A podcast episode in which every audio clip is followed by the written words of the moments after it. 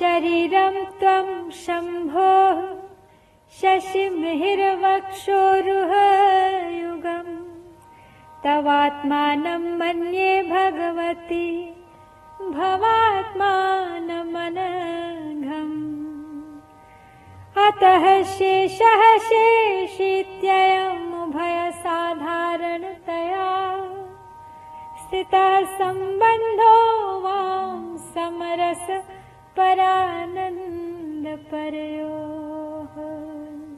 शिव शरीर हो चंद्र सूर्य वक्षोरुह वाली भगवती आप। तब आत्मा को एक मानता हूँ मैं शिव आत्मा निष्पाप। अतः शेष शेषीन दोनों में होने से एक समान, समरस परानंद स्वरूपमय है, तव युग संबंध महान।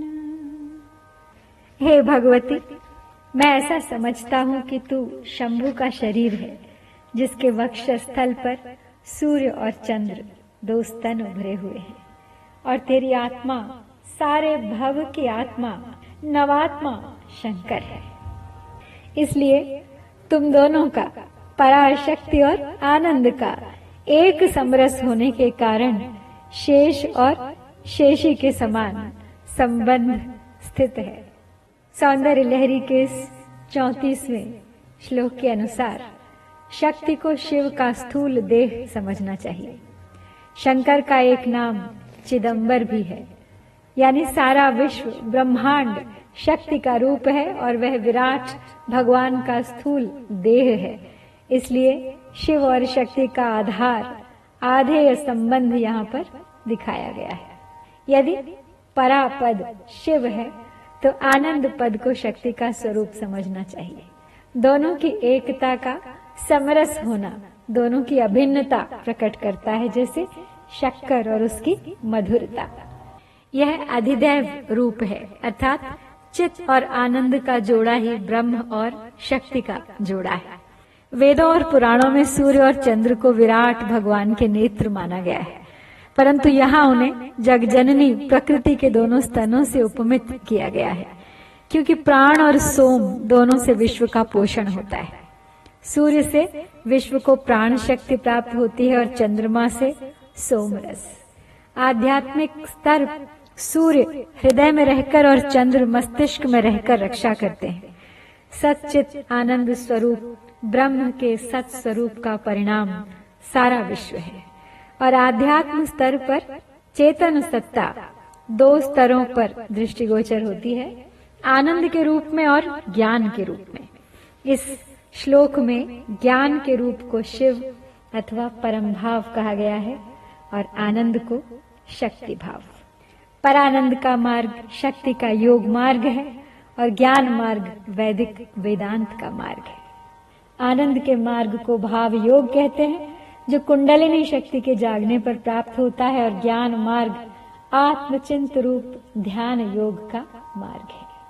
यहाँ यह दिखाया गया है कि दोनों मार्गों का इतना एकात्म है कि जैसे विशेषण और विशेषी का अर्थात दोनों मार्ग पारस्परिक सापेक्षिक हैं और एक दूसरे के बिना अधूरे हैं अपूर्ण हैं ओ Parashakti you appear as the body of Shiva with your twin bosoms of sun and moon. Therefore, I consider you as the sinless, the pure Shiva. The nine primary and secondary characteristics are common to both of you, and both of you remain in the state of overwhelmed interdependency, resulting in this blissful state. This 34th verse of Sundarya Lahiri authentically says that there is no difference between Shiva and Shakti. There are not two different entities or energies as usually contemplated, but they are one.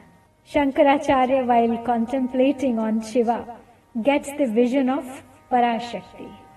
If Shiva is pure light, she reflects his light. If he is Prakash, then she is Vimarsh. Shiva alone has got absolute power of authority, which is also known as his absolute freedom of will or Swatantra Shakti. Shiva is pure consciousness and he likes to remain as pure consciousness all the time. But at the same time, he had the desire to create the universe. In order to do this, he has created Parashakti and transferred all his powers to her. Shiva is self-illuminating Brahman and Shakti is his Swabhav. Swabhav means nature, innate or inherent disposition.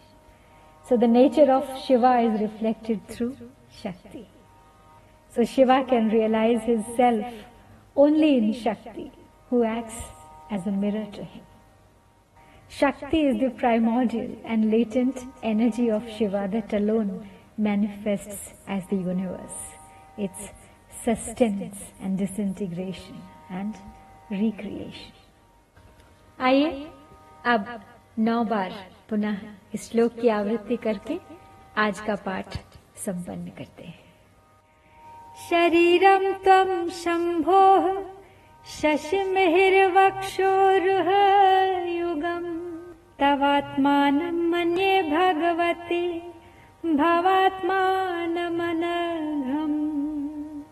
अतः शेषः शेषीत्ययमुभय साधारणतया स्थितः सम्बन्धो वाम् समरसपरानन्दपरयोः शरीरं त्वं शम्भोः शशिमिहिर्वक्षोरुहयुगम् तवात्मानं मन्ये भगवति भवात्मानमनघम्। अतः शेषः शेषीत्ययमुभयसाधारणतया स्थितः सम्बन्धो वां समरसपरानन्दपरयोः। शरीरं त्वं शम्भोः शशिमिहिर्वक्षोरुहयुगम्। तवात्मानं मन्ये भगवति भवात्मानमनघम् अतः शेषः शेषीत्ययमुभयसाधारणतया स्थितः सम्बन्धो वां समरसपरानन्दपरयोः। शरीरं त्वं शम्भोः शशिमिहिर्वक्षोरुहयुगम् तवात्मानं मन्ये भगवति भवात्मानमनघम्। अतः शेषः शेषीत्ययमुभय साधारणतया। स्थितः सम्बन्धो मां समरस परानन्दपरयो। शरीरं त्वं शम्भोः शशिमिहिर्वक्षोरुहयुगम् तवात्मानं मन्ये भगवति भवात्मानमनघम्। अतः शेषः शेषीत्ययमुभयसाधारणतया स्थितः सम्बन्धो वां समरस परानन्दपरयोः। शरीरं त्वं शम्भोः शशिमिहिर्वक्षोरुहयुगम् तवात्मानं मन्ये भगवति भवात्मानमनघम्। अतः शेषः शेषीत्ययमुभयसाधारणतया स्थितः सम्बन्धो वां समरस परानन्दपरयोः शरीरं त्वं शम्भोः शशिमिहिर्वक्षोरुहयुगम् तवात्मानं मन्ये भगवति भवात्मानमनघम्।